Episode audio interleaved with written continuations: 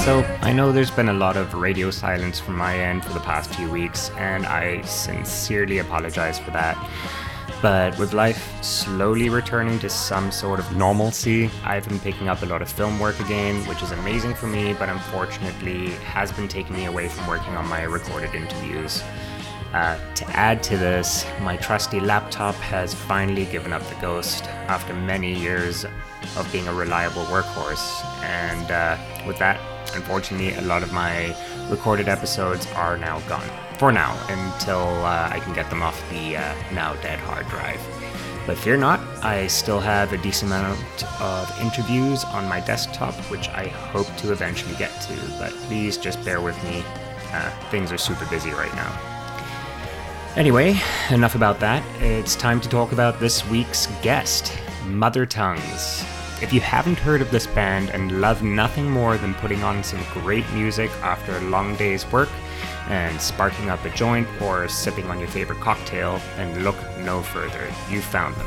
Mother Tongues has been on the Toronto music scene for the past five years and is made up of Lukas Cheung on guitar and vocals, Charise Aragoza on bass and vocals, Konrad Karczewski on guitar, Nick Kervin on drums, and Hannah Bussiere Kim on keys and vocals.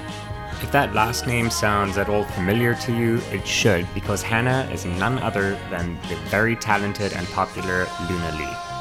It was a love of everything from sixties French pop to breakbeats, krautrock, shoegaze, and film scores that brought these five together, and it's interesting how all of these seemingly random mix of genres come out in their music. Mother Tongues have toured all across Canada and the U S, sharing the stage with notable artists such as Dilly Dally, Fucked Up, and U S Girls. The band signed with Buzz Records in twenty nineteen and released their debut E P, Everything You Ever Wanted, in twenty twenty, in the thralls of the covid nineteen pandemic. If you haven't yet, I urge you to give the E P a listen. It's truly out of this world. And as Lukas says, the music transports you, which is a very accurate way of describing it. To get a sense of this statement, uh, check out their live performance at the River and Sky Festival on YouTube. It's, it's amazing. I caught up with Lukas and Charise via Zoom uh, to chat about the forming of the band, what drives them, and how they've navigated putting out their debut E P during a pandemic. Here's my chat with Lukas and Charise of Mother Tongues.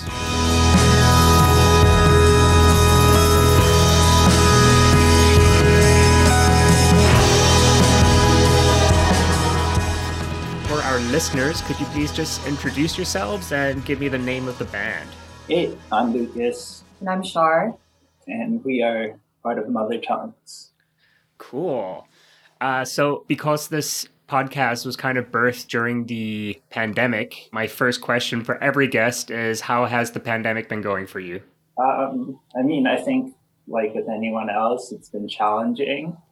Uh, it's been strange because we finally released our record and, you know, with, a, with great timing during the pandemic. Yeah. Uh, so that definitely changed kind of the planned release of, of that music. Uh, Like we had a bunch of touring planned and even just like the rollout of like videos and like working around that was really difficult. Mm-hmm. Um, but it's strange because it's like almost been a year now. And so you're kind of able to look back at everything that happened with like some hindsight. And it's like a lot of like kind of what the decisions we made were informed by like the pandemic. Like, for example, even, like, the album cover. Like, I wasn't working at the time, so I had all this free time to, like, really explore and try different things with the, the album cover art. Mm-hmm. Uh, same thing with, like, the videos. Like, the first video we put out was, like, done by this uh, really great artist, Judy Elmore. And, like, she works in computer graphics. And we had to go that route because we couldn't film anything. Like, we had a video shoot that completely got canceled. Right. So yeah, it's uh, it's been challenging, but also I don't know. I think uh, you know it is what it is, and it informed what the final kind of piece or like what the record ended up being. You know, right. So it's part of it. Yeah. Yeah. Yeah. Oh, for sure. Um, do you remember what you were doing when uh, lockdowns were, well, when the first lockdown was put into place? Uh, yes, I remember it was mid-March, I think. Mm-hmm. Um, I play in another band, uh, Luna Li, and we were planning on heading south to Texas. To For South by? South by, yeah. Oh. And we had a whole tour planned around that particular showcase. And of course, it, it was one of those, the first festivals to publicly announce that they weren't going to go through with it. Yeah, that's an easy one to remember because it was something that I was really looking forward to. Never, never been to South by, and uh, it was just really badly interrupted. Yeah, oh, that, that's awful. I mean, like, at least you weren't on the road already. I've like right. talked to some artists who were like, you know, from from Toronto, and they were all the way out in B C, ready to play a show the next day, and then they're like, oh, guess we just got to turn around and drive home now. So. Right? Yeah, that's that's brutal. So I guess timing was in our favor for, in that sense. Yeah, yeah, but still definitely sucks for sure. Mm-hmm. Uh, what about you, Lukas? Do you remember what you were doing? Uh, yeah, I was working at this guitar shop that I worked at in Toronto, Paul's Petit. And I was hearing from everyone that like all their festival gigs are getting canceled. And it was really, you know, surreal, like kind of like, oh. And then, yeah, you kind of like now everyone's like a little bit more used to kind of the state we're living in. But at the time, there's so much uncertainty. And it was like, whoa, is this like apocalypse? Yeah. You know? Yeah. And actually on that note, like, yes, South by got canceled, but at the time I think like New Colossus Festival was happening in New York and a bunch of our friends were out there. And like that was super scary for them because like yeah. cases were higher there, but also like people were like it was kinda like the procedure wasn't really set in stone yet about like quarantine and stuff. So people mm-hmm. were coming back and yeah, it's very confusing. Yeah, definitely. What have you been doing either as individuals or as a band to like keep busy slash sane during all of this craziness? Uh, when we first went into lockdown, we all started doing yoga. We started doing yoga oh, cool. together. Yeah. yeah. With, that was uh, a way to, yeah, really maintain sanity. Yeah, it was the members of Luna Li and then Lukas and a few other friends, like my partner, we all, I don't know, just wanted to continue seeing each other. I started playing drums. Oh, yeah. yeah. And so oh, started, cool. Yeah, that's been like really helpful. Yeah. I don't know. It's like, yeah, I think I've, everyone's kind of like settled into their routines now. For sure. But it's like definitely like a test of like endurance more than anything. Definitely, yeah. Fun. Yeah. We were just talking about how like even if you have like a really productive day, it's kind of like at the end of the day, you're still in the same room and you're just like, yeah, oh, I guess I'll do this again tomorrow. um, But we're writing new music. Like right before this, we were listening to some like kind of new demo of ideas. Cool. And we have like plans to like kind of level up and go do some writing at a cottage or something. Okay. So, uh, but again, it's like, you know, we just went into another lockdown. So it's, yeah, that's the roll with the punches. For sure. What would you say is your, this will be the last pandemic question, I promise. What would you say is your biggest takeaway from, from this whole pandemic? Biggest lesson learned or? Well, I I think one thing is like, it gave, it gave us a lot of perspective on, you know, how lucky we are to like perform and like make music because, um, yeah, for a second there, it's like, oh, like, all the stuff that you work so hard on, it's like taken away from you. Mm-hmm. But in the past like four years, it's been so nonstop. Like, you know, you're always like working next rehearsal, like next show, next festival, next like whatever. Yeah. It's kind of, you don't stop to really take it in, like what you're doing. And the second it was like halted, you know, like you really realize like how much of like your kind of personality or your, your like self is made up of this thing you do. And then right. we were lucky we got asked to play a couple like kind of film performances.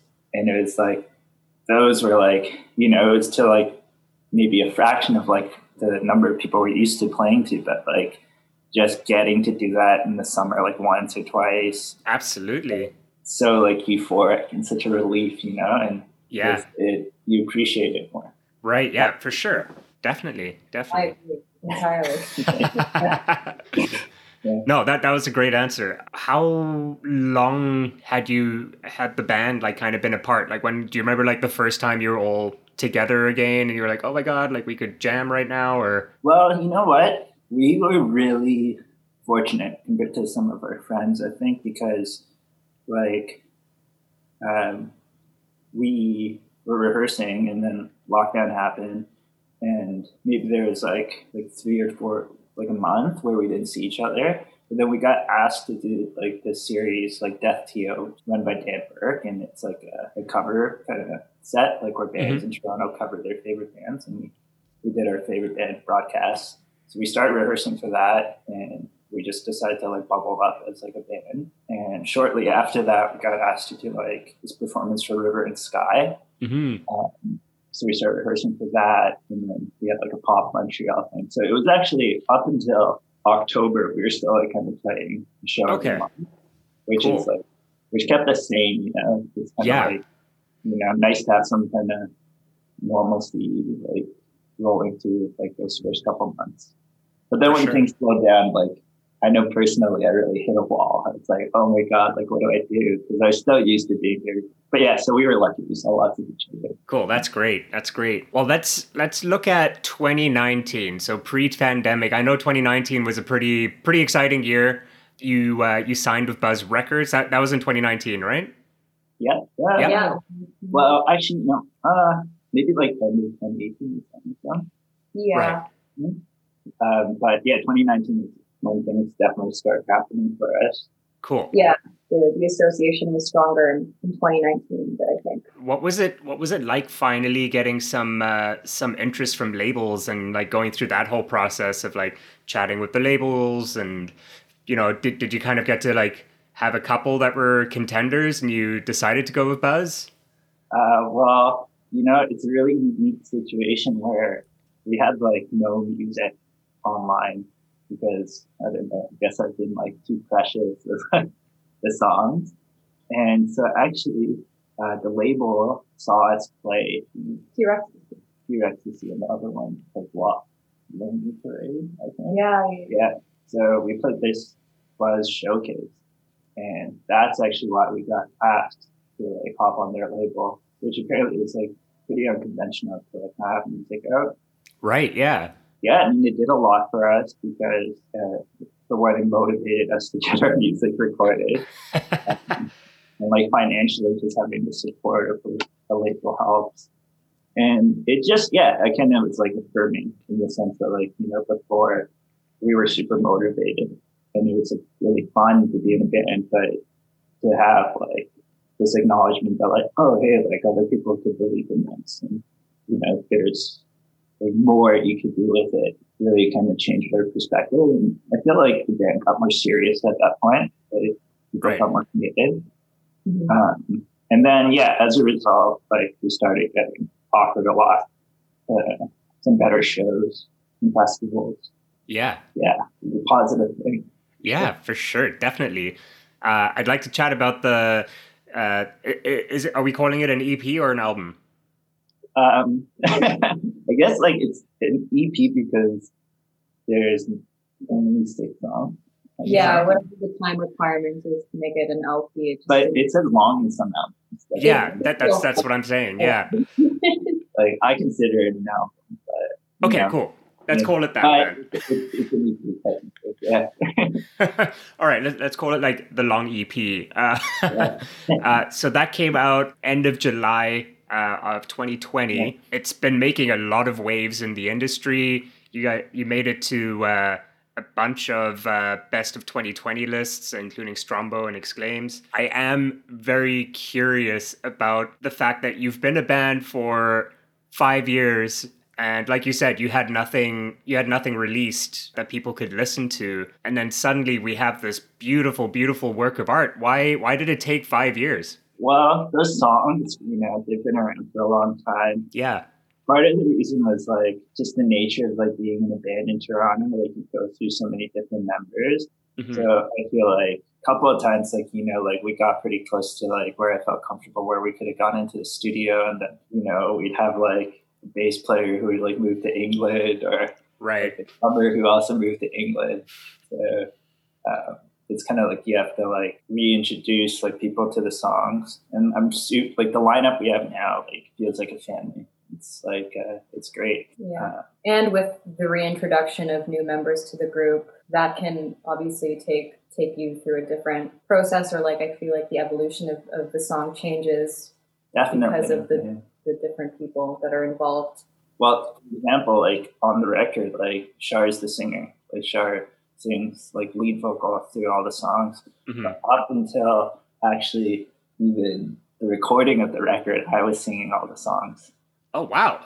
Yeah. It was a very last minute decision. And then we got Char to sing one and two, and it was just like, whoa, like this is, you know, the sound, you know? It was like, oh. I would listen to this band. Like, you right. kind of give me the opportunity to, like, step back and, like, hear the songs as, like, compositions, and not just, like, get really self-conscious and, you know, right, right, yeah. It. But it's, like, the best thing that's happened. Cool. What was that, uh, what was that, like, original song that you sang on, Char? Was it Let You Down? Yeah. Let, Let You, you down. down. Yeah, the first single was the one where we were like, let's give it a shot. Here's Char's vocals on it.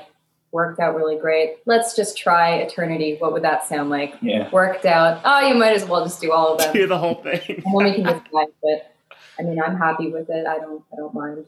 Yeah. Yeah.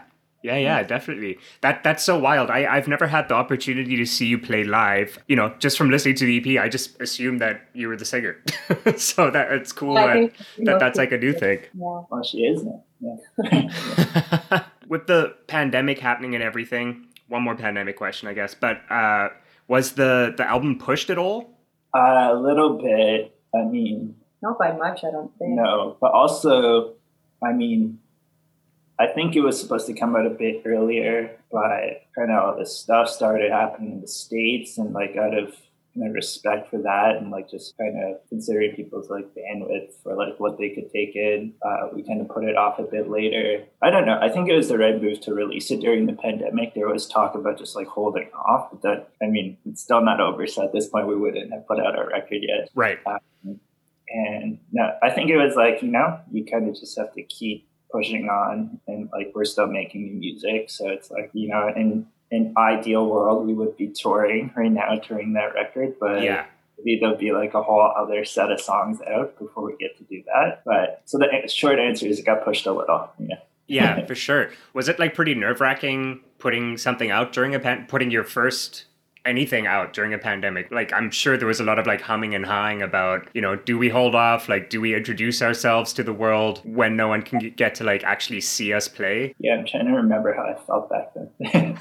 Wow. I think I, wow, like reflecting on it more deeply right now in this moment, I remember actually feeling not one hundred percent certain about its release, just because yeah, with everything that was going on, like B L M related, I just felt weird taking up that space. Yeah. And giving, you know, making space for, for those issues. But then I guess you kind of have to look at it, at it like what, what was good for what was, what we needed to do as mm-hmm. a band, and just pushing it and pushing it just would have been perpetuating old cycles. And it was just something that we needed to do.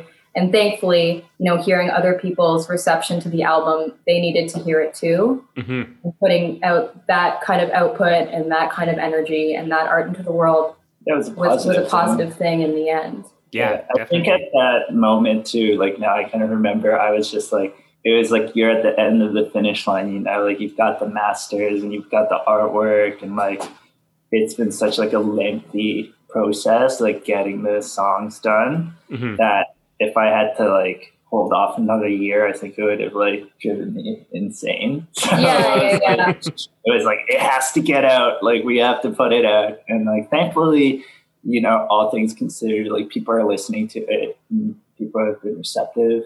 So super grateful for that. Cause honestly, you could have, we could have just like thrown it out, and it could have just like, whoosh, like, like, you know, no one could, it could have just gone nowhere. So. Right. So we're talking to you, which is nice. What is the writing process like for the band in general? Lukas, are you like the composer and then everyone kind of fills in their parts, or is it streamlined? Uh, How does it work? Yeah, yeah so exactly. With this set of songs, because the songs are so old, like they were like pretty fleshed out, like um, once they got brought to the band. But definitely like once it's in the room, like the songs have evolved every time. Like every time we bring in a new person, it changes a bit. And, like just the nature of the songs, like so much of it is like the performance. Mm-hmm. So Like, we've been through a few drummers. Like, our drummer now, Nick, is like such a good fit because he's like, you know, his whole self is like this genre of music. Like, he grew up playing this kind of stuff. Okay. And so, like, I remember the first rehearsal we played with him, it was like, yeah, that's our guy. And definitely, like, Hannah's on the record playing keys. So, like, I'll, like, sometimes I'll just have like a pad part, like a kind of like the chords, and then, you know, hear people embellish it. Same with like Char's bass playing. Yeah, also like Konrad, who's the other guitar player in the band, like we used to do a lot of co-writing together. Mm-hmm. So he's definitely, a lot of him is in there. Uh, yeah, we had a lot of help too, just in terms of like, um, like we recorded with Braden Sauter at Marquee Sound, and you know he had a lot of great ideas about like arrangement and production. Um, my buddy Andrew Scott, he's like, you know, an older cat. He's played with like a bunch of really great Toronto bands, like. Like the Bicycles, like he came in and helped us with production a lot too. Cool. Yeah, it's like, yeah, I kind of feel like, you know, the director of the movie or something, right. Like a writer, and then it's like you get this cast of people come in, and it's like kind of completes the whole thing. So, absolutely, yeah, yeah. Like it couldn't it couldn't happen without without all those hands hands on deck, right? Yeah, it would be very different if it was just like, you know, the bedroom production or something. So, right. Yeah. yeah, something interesting that I read was, I believe it was for She's Gone. Um, you mentioned in an in an interview that uh, you kind of wrote the melody in your head while riding your bike. Uh, yeah, so that's like a r- really old song. And it's like kind of like funny that that was the first thing we ever put out, because it's not, doesn't really sound like the, the band at all. And, also, we don't perform that song. But yeah, I was yeah. like playing with this other group, uh, Kahuna, which has like some of our members in that car, right, in Kadesh. I was biking back from rehearsal, and like uh, I was singing that melody in my head. And kind of like, you know, whispered it into like a, a cell phone. Yeah. And it is, well, that song actually is like pretty much completely a bedroom production. So that's just like, uh, I like recorded that at home and then got my friend Ken to play drums on it, but yeah, that's that story. Yeah. So do you do you hear a lot of a lot of like your music in your head when like all of those layers and stuff, or do you just kind of have like something simple simple that you start with? I'm trying to like get get an idea of what's going on in that in that head of yours. uh, it's different every time, but I would say all the best vocal melodies have come like when I'm not with an instrument. Interesting. Like on a walk or something, or in the shower, like, you know, because it's like, then you're not kind of like just, because then otherwise you're kind of just noodling and you're like, oh, that's cool. But like, I don't know. It feels like you're a bit more special when you're like picking them out of the air. Like I was mm-hmm. thinking actually just earlier today about in that song Eternity, in the chorus, like Char, it was like years ago, and Char was like house sitting for a friend, like for Sayla. Mm. And like, I went over to visit, like, by the beaches. We went on this nice walk to, like, to the beach. And, yeah, the, like, chorus melody of that happened. And that was, like, we were walking. I was telling you, I was like, oh, like, maybe we could do this for, like, the chorus of that song. And I don't even know if you played with us back then. But, I don't think so. No. Yeah. But, yeah, so that's part of it. A lot of it is just experimentation. Like, after that, you know, just building the tracks up. Right. Um, With a little demo. Um, yeah. So you uh, you mentioned that you got to work with uh, Braden Sauter, Marquee Sound, on this E P. What was it like working with Braden? Like, what did he what did he bring to the table that maybe you hadn't considered at all? Did did he was he like pretty hands on or hands off? Let you do your thing. Uh, he had a lot of great ideas. Like he would kind of like listen to the songs and then suggest like kind of changes in like instrumentation. Um, like he kind of pushed us to do like a bunch of acoustic guitar stuff, which like we never do. Mm-hmm. And uh, he's got this great studio with uh, like all these like kind of old organs and stuff. Like we use this one instrument, I think it's called the Lowry, and it's like uh, it's like that instrument on that Who track where it's like the arpeggio. You know? No. Yeah. I know it's not called Teenage Wasteland, that song, but that's the hook. Um, anyways, he had one of those. bunch of cool synths and like Wurlitzer and stuff like this that like we didn't have access to. So that's all right. A um, bunch of cool tape machines. So there's like a bunch of stuff we played with. Cool. Um, yeah, he's great. And uh, yeah, like another thing, I guess like he's a drummer too, really great drummer. Okay. And, like live, like we're like bombastic and like, we kind of very maximal sounding mm-hmm. band. So, he was great for like certain parts, like saying like, "Hey, dial that back," like, right, like, like vocal kind of shine more. Yeah, so he was really great. And then we got our butter, our buddy Asher to like mix the record, and that kind of took it to another level too. Right. Um, he plays in this like group, Mister Joy, which is like awesome, like soundscapey, like psychedelic rock stuff. So he really informed the sound of the record too, just in terms of like running everything through phasers and like yeah, we're getting really crunchy drum sounds, you know, cool, like that Flaming Lips vibe kind of stuff. So right, yeah. right. How did you how did you get connected with these guys? Uh, well, Sharp plays with Braden. Yeah, mm-hmm. uh, Braden is the drummer in Luna Li. Okay. Um, but I've also known, just known Braden from like high school days. He was like the new beau of my friend, and didn't find out till like later in life that we'd be, didn't know that we would be working together eventually. Right. But yeah, I've, I've known Braden a long time. Okay. And, and all that. And the studio is awesome. It's like in a old movie theater. Oh yeah. yeah. Cool. Where's it's the so studio? Cool. In, yeah, East End, like northeast Donlands. Okay. Bjork is the neighborhood, I should say, in Toronto. Yeah. yeah. It's really cool. It's really nice to be in there. Yeah. And Asher we know from just like playing shows together with his band, Mister Joy. Um, cool. This might be a bit difficult to answer. It usually is for uh, for people when I ask this, but what is your favorite track off the E P? Yeah, that's right. um, I mean, f- my favorite song to play live is still Eternity, mm-hmm. I think, oh. because, I mean, it's it's so long, and there's so many, like, it's, it goes through so many kind of, like, emotions and like, moods. And then at the end, there's this like part where like we slow down and it's like Nick kind of directs it, but it's different every time, like the way we snap back into like the last beat. Yeah. And so it's kind of like you can't really be on autopilot for that song. You have to right. really pay attention. So yeah, it's always like if we get through that song, I always feel good about the rest of the set. So that would be my pick. Okay. You have a pick? Um... I would say Fortunes. I feel like when we play it live, it's like that's the one that people really remember. Okay. But in on the record, I mean, not that views counts all that much, but it's like the underrated track, I feel. I feel right. like it's all underrated based on the view count or the okay. listen count, I should say. Play count, that's what we call it. The yeah. play count. Um, I guess we didn't make the, a video for it.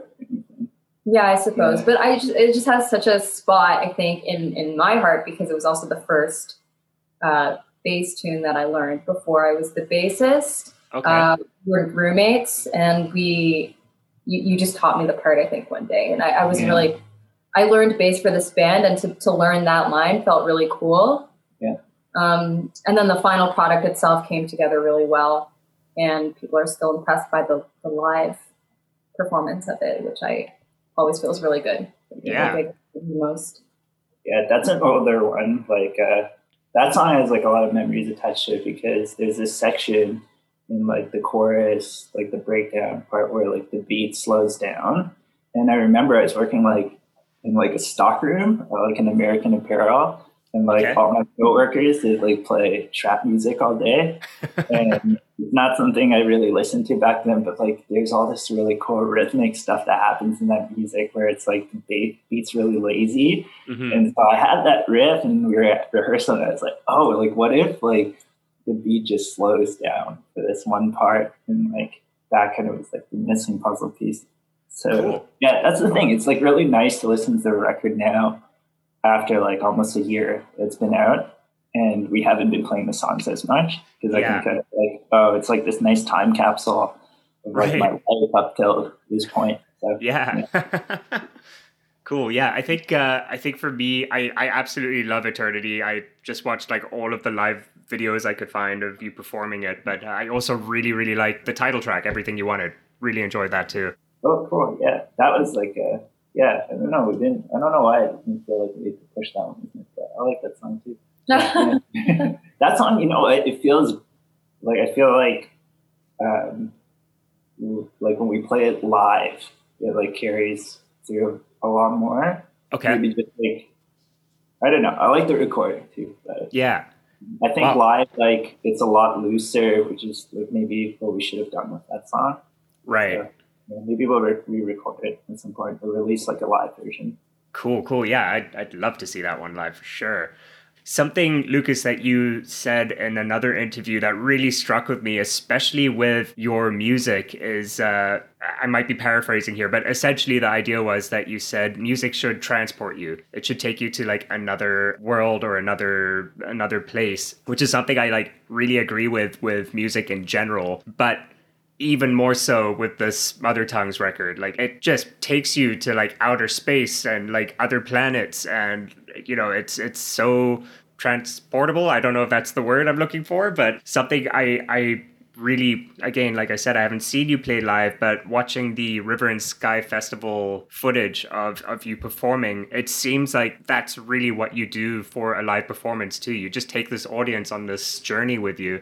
Yeah, it's it's just something that you said that I, I just like really struck with me, and I really think for, yeah, just like the type of music that you make, it's like that is so on on the ball. Um, how long have you been have you been performing live music, like even outside of uh, Mother Tongues? Um, I mean, I guess like since I started playing music, like you know, like in school, like uh, just like battle of the bands and stuff like that. You kind okay. of this taste, so um, not seriously until it's like in my twenties, and I actually okay. had like a, like a bit of a gap where I wasn't making any music at all.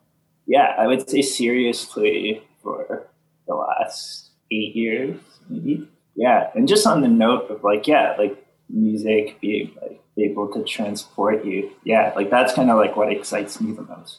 Yeah. Like, I hear a song and it's like, you're either in the room with the people who made it, like you can kind of imagine like these people or like the life they were living, or it kind of takes you to a completely different place, like it's like not even part of reality. Yeah, like, yeah, like that's the magic of it, you know. It's just like frequencies, like vibrating. Yeah, in the yeah. air, and it's like changing your brain chemistry. It's like I don't know. I think we take it for granted, but it's something really special. Definitely. Glad it did that for you. Yeah. yeah, no, dude, it did for sure. So I'm sure that's something like, like you said, you strive for, but what can audiences, maybe people that haven't been able to see you perform live yet, what can they expect from a Mother Tongues show? Uh, well, we definitely like to kind of take over the environment, like set the stage. Like, um, yeah, like when we start a show, we get them to turn off all the lights, and it's kind of just like this nice reset, you know? Yeah. Or this like kind of like moment for the audience to kind of recalibrate, let them know that like something's going to happen. And definitely. Yeah. Like a, a little like pre-show ritual where like, like you can see it in the River and Sky video. There's like this, uh, this bottle of like a vial of like really spicy oil. Yeah. Like, a, like a menthol like rub that we call like the snake oil. And, like, we like uh, we like kind of apply it to the back of our necks before every show, and it's like kind of heats up as like we st- we start to play. Okay, it's like kind of ritualistic thing we do because like it kind of puts you all in the same headspace. Yeah, so yeah, we like to put on a performance. We've got like our, our light show. We've got like these lasers that actually came from like Jar and I had this really awesome experience. So I work at this guitar shop. Um, Paul's Petit. And the first month I started working there, I was closing up the shop, and like this older dude comes in, and I've told this story before, but I'll tell it again. He's like, uh, he's like, oh, can I like try out this amp? And I was like closing up, so I kind of wanted to get him out of there. He was really nice, so I set this like uh, stack up for him, and he's like, oh, I can never, I can never find these in California. And I was like, oh, cool. Like, uh, like what, what are you doing in Toronto? Yeah. And he's like, oh, I'm playing a show. And I was like, oh, cool, cool. Like, where are you playing? And he's like, the Air Canada Centre, which is like our biggest, like, you know, venue. And I'm like, cool, like, who are you playing with? And he, like, points to the wall where we have, like, this Pink Floyd record up. And he, like, points to, like, Roger Waters. So he was like... No way. Yeah. uh, this guy, Jonathan Wilson. Uh, he's, like, this great musician, record producer. He plays guitar, and he's David Gilmour in the Roger Waters show. Um, so, yeah, he, like, shows me all this cool stuff with, like, this whole trainer amplifier. And then at the end, he's like, you should come to the show. I'm like, uh, okay, like, I'll try to get tickets. And he's like, no, I'll put you on guest list. And, no you know, way. So, like, I surprised Shar, and, like, we got backstage passes to, like, see Pink Floyd, which is, like, you know, like, a huge influence on me. For sure, yeah. Uh, it's, like, Shar's dad's favorite band. Yeah. um, But yeah, so like it was crazy. There's like, and our buddy was like, "Oh, wait till you see the, the, the pyramid." pyramid. And like, like we're watching the show. There's no, no pyramid kind of there. We're like, "Oh, you know, fuck!" Like, there's no, we don't get. Where a were they going to put a pyramid? Was my question. Where in the space were they going to install? Like, where was this installation? And right. At the climax of the show, it's like these four lasers pop up, and they fucking create this laser prism. It was the craziest laser show. Oh my god. There it was in like seemingly two-dimensional form. I mean, it was, but all these lasers just like shot out of nowhere. There was the pyramid. And changed, and we're I like, mean, we gotta get lasers. Yeah, we're getting Everyone, lasers. I was like, everyone's about projections. We're gonna do lasers. Yeah. Oh, that's I mean, so cool. We're not gonna get that at our show, but on a scaled down version. There's like a nod to, to a yeah. laser show that could yeah. happen. Right, right, for sure. But at least like you're you're thinking about this stuff. So when production gets bigger, you're going to get a pyramid yeah. or something yeah, like that. Like, there's so many, some bands can get away with it where like they just show up and like, they just like, you know, look great. They're just cool. And like, you know, they get on stage and they look cool. They play cool. They yeah, sound great. But I don't know. I think like we, we like to like transform the environment a little bit more. For sure. And again, that goes, that goes with the sense of like transporting the crowd, right? The lasers do that. Yeah, yep. yeah, they do. Okay, cool. Uh, so now I uh, just want to know a bit of uh, history about the band. How did uh, well? How did you and Char meet? Um, we met. Well, the first time we ever met was actually across the street from where we are right now. There was this garage. What is it called? Buzz Garage. Yeah, Buzz Garage. Actually, it was that garage. Oh, it was meetings wow. of Buzz. And that was probably like ten years ago or something. Yeah, yeah they used to throw shows there.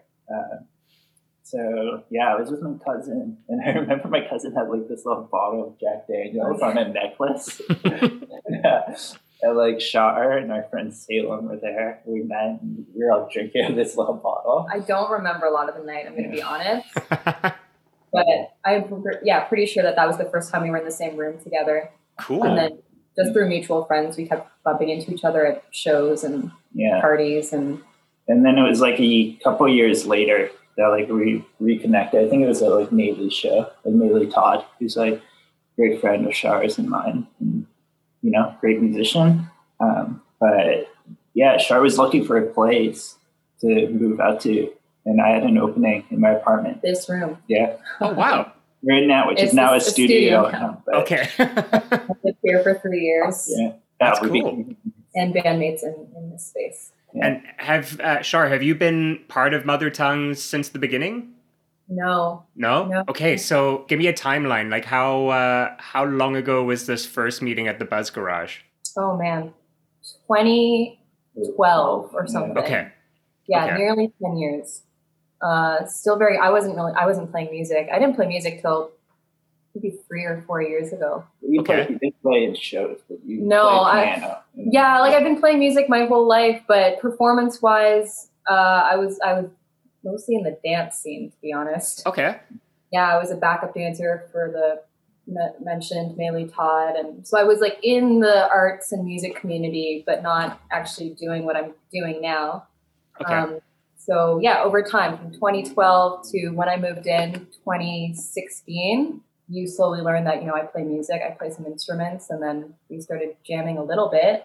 Mm-hmm. And then I, I came in for a rehearsal, a Mother Tongues rehearsal, just to see what I could do. And it, cool. I, you know, played keys first. Oh, I played keys first. I'm yeah, sorry. Uh, yeah, yeah. Sure. Wow. First. And then it was actually, so like, uh, we throw this festival called HoloFest in like Perth. Okay. Um, every year, and our bass player couldn't play that show. And oh like, yeah. I think Shard learned all the songs in like a week or something, or less than a week, and filled in for him. And then she kind of just stole his spot. Shard, why why did it take so long for you to start? Like, if you're you've just been doing this for the last four years, why did it take so long? Uh, a lot of reasons, like a lot of insecurities with my musicianship and playing, and really self-critical about it. I'm a perfectionist type personality, so if it's not ready, if it's not perfect to perform, then why bother? Gotcha. Um, but then I got to like loosen up a little bit and learned that it's that stuff's not important, and mm-hmm. it was just fun generally to do, and to be in an environment in a community where no one's judging you for that kind of stuff. Also, I had gained a lot of confidence from the dancing stuff. Right. I realized right. that a lot of people are actually more self-conscious about dancing in public than, than playing an instrument. And I went, well, I nailed the dancing part. I feel like I can do this stuff. Um, right on. Yeah. I don't know. It, it, yeah, it took its time, but yeah, finally made it. How long did it take for the band to develop its sound? Like, if we're looking at like the, let's say the O G Mother Tongues rehearsals to what you sound like today, was there a big transformation over the years, or was it kind of always there? Uh, it was really different when it started, for sure. Like, there's a whole other set of songs, actually, that, like, happened before this kind of set that became the record. And it was, like, some of it was, like, really, like, kind of, like, Bowie-esque, like, glam. Oh, cool. Kind of, like, more psych-pop. Um, there's some good ideas in there, for sure, but, like, it just didn't really make sense with like the like the newer stuff. So mm-hmm. maybe one day that stuff will get released. Right. But in terms of like the set of songs now, like that probably happened before you joined the band. Um, like half of the songs, and then mm-hmm. they kind of evolved along the way, and some new material kind of made its way in. And yeah, the new stuff is like kind of different that we're working on. You know, same elements. Even more different, like the newer stuff that's like not unreleased? Yeah, I think it's going to be a bit more refined. Like with the record, I feel like at certain moments you can be like, you can really see the influences. Like right. you're like, oh, that's like, I don't know, like Stereo Happy, or like that's like Broadcast, or right, you know, the Flaming Lips, or like whatever.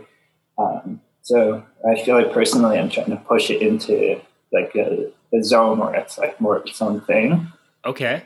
And it's probably still going to sound like a bunch of other people, but you know. Right. Yeah. Yeah. I, I find like most, most things sound like something, right? Like there's so much music how, out there now. Yeah. It's how people listen to. It's like you try and find reference points. Like definitely. It's yeah.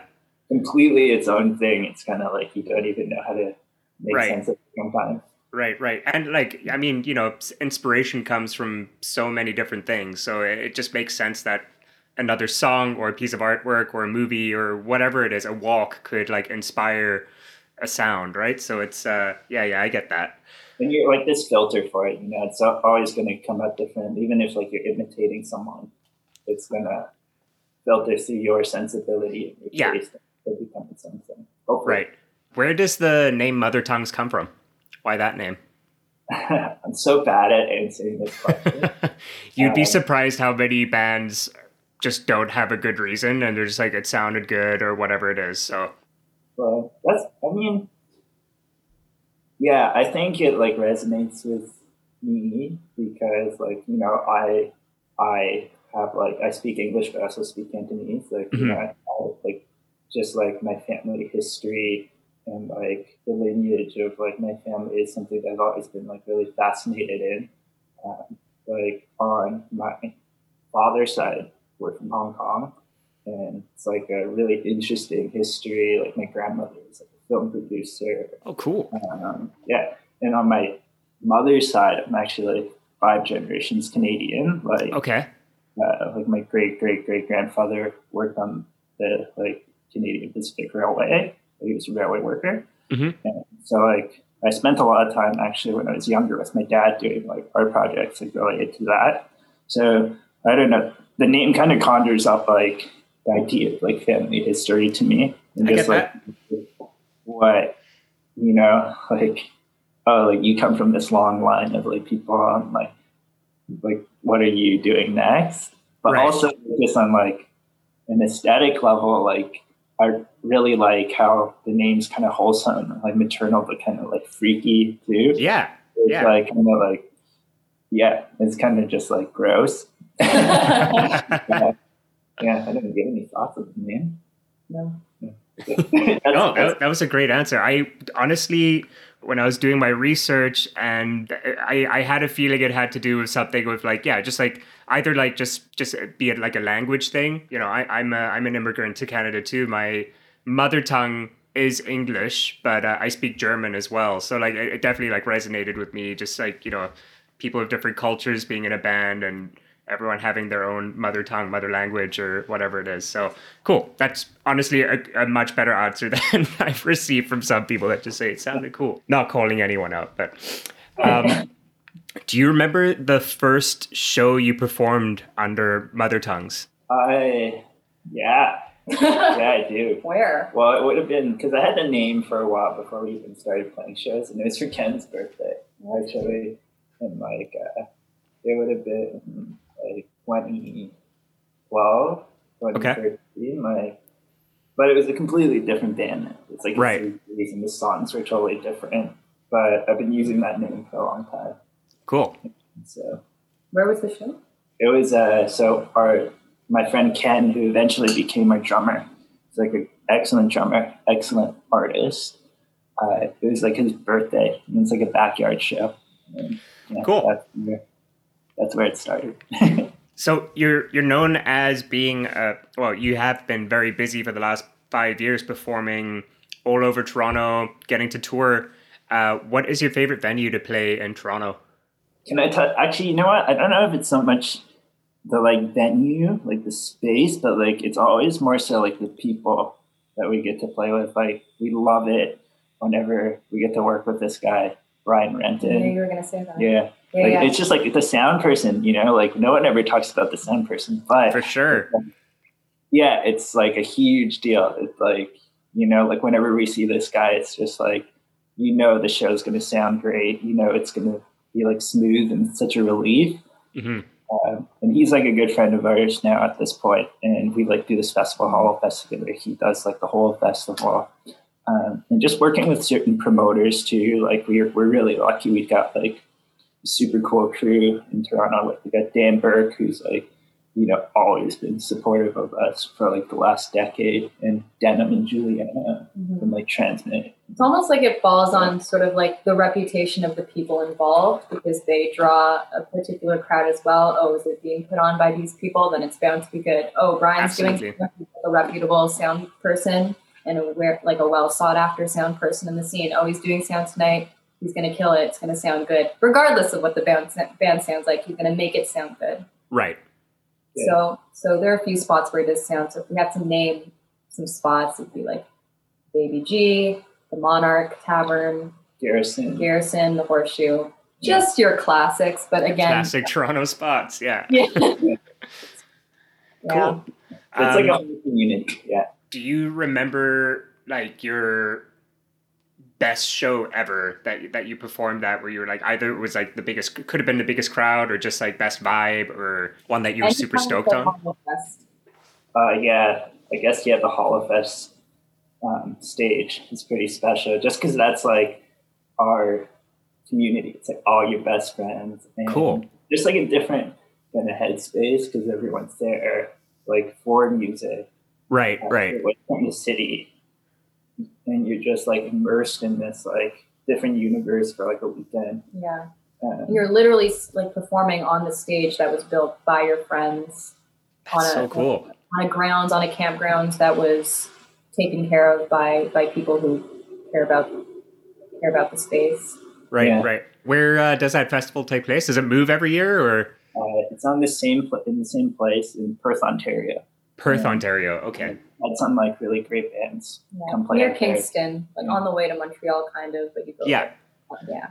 Cool. I would also add though that like one of my favorite shows was like pretty recently was that like when we took over this high school or like I don't know it's high school but this school mm. on Blur for like our Pop Montreal like live stream. Okay. It's like yeah, just like what we were talking about earlier. Like it was like there's so much uncertainty about like when we would get to play again. So it's like really savoring it, you know? Yeah, yeah, for and, sure. Uh, it was just like a really cool experience because like um, right before we played, we hadn't really promoted it because it was, you know, during the pandemic, so we didn't want people to come out.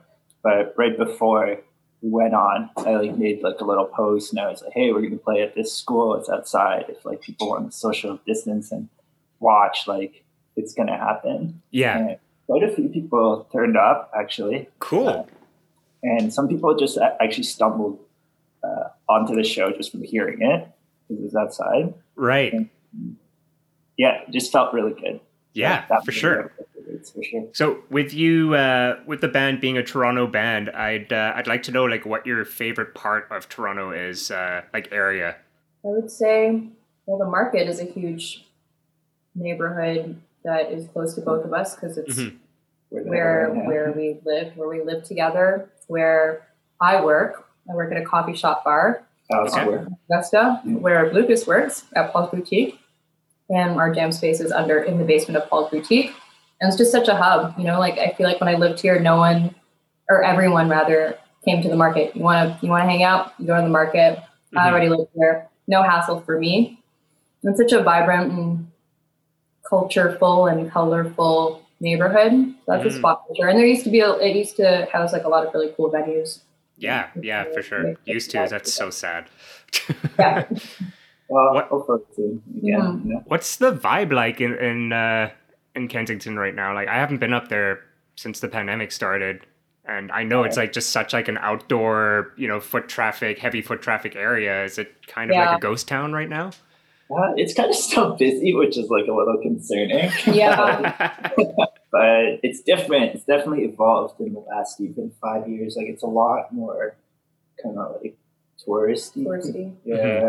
And like I think it used to be like very community based, but like with a couple like certain bars opening, it's like drawing in a different crowd. And condos that are being built too, like on yeah. College and like anywhere nearby. It's just yeah, drawing a different crowd. Mm. We're trying to keep it real. Yeah. Yeah. There's still some like real spots like Pam and I, like, yeah. Paul's Petit, Ron's, yeah. you know? Like, yeah, for sure. Yeah, yeah, some spots won't go. My other favorite spot would actually be pretty close by the U of T campus. Okay. Because it's so different from the rest of the city. Yeah. And it's actually been keeping me sane through this whole pandemic because I'll go through for a walk, see, so like, the campus. Okay.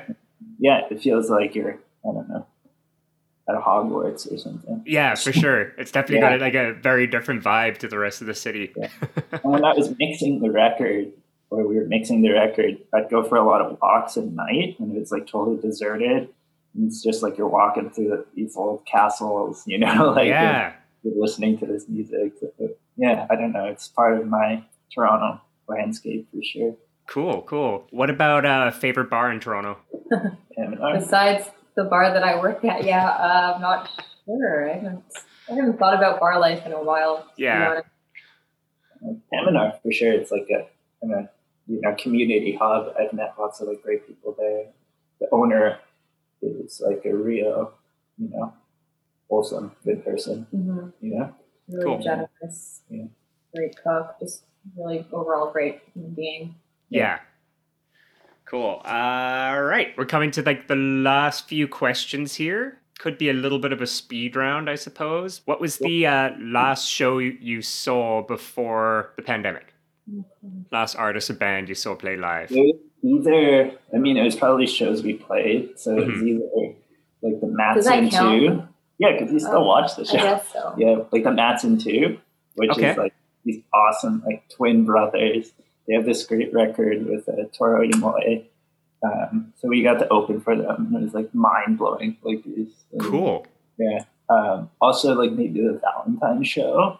Like we played oh, this like yeah. Valentine's cover show where we did a whole set of like My Bloody Valentine songs. So cool. We got to see ABBA and yeah. George Michael and uh, who else was being covered? Bee Gees, yeah, yeah. It was, that was so all I, yeah, yeah, that was part of that Def T O series where that Dan Burke shows where it's like mm-hmm. Toronto bands covering, you know, cool. bands you love. Yeah.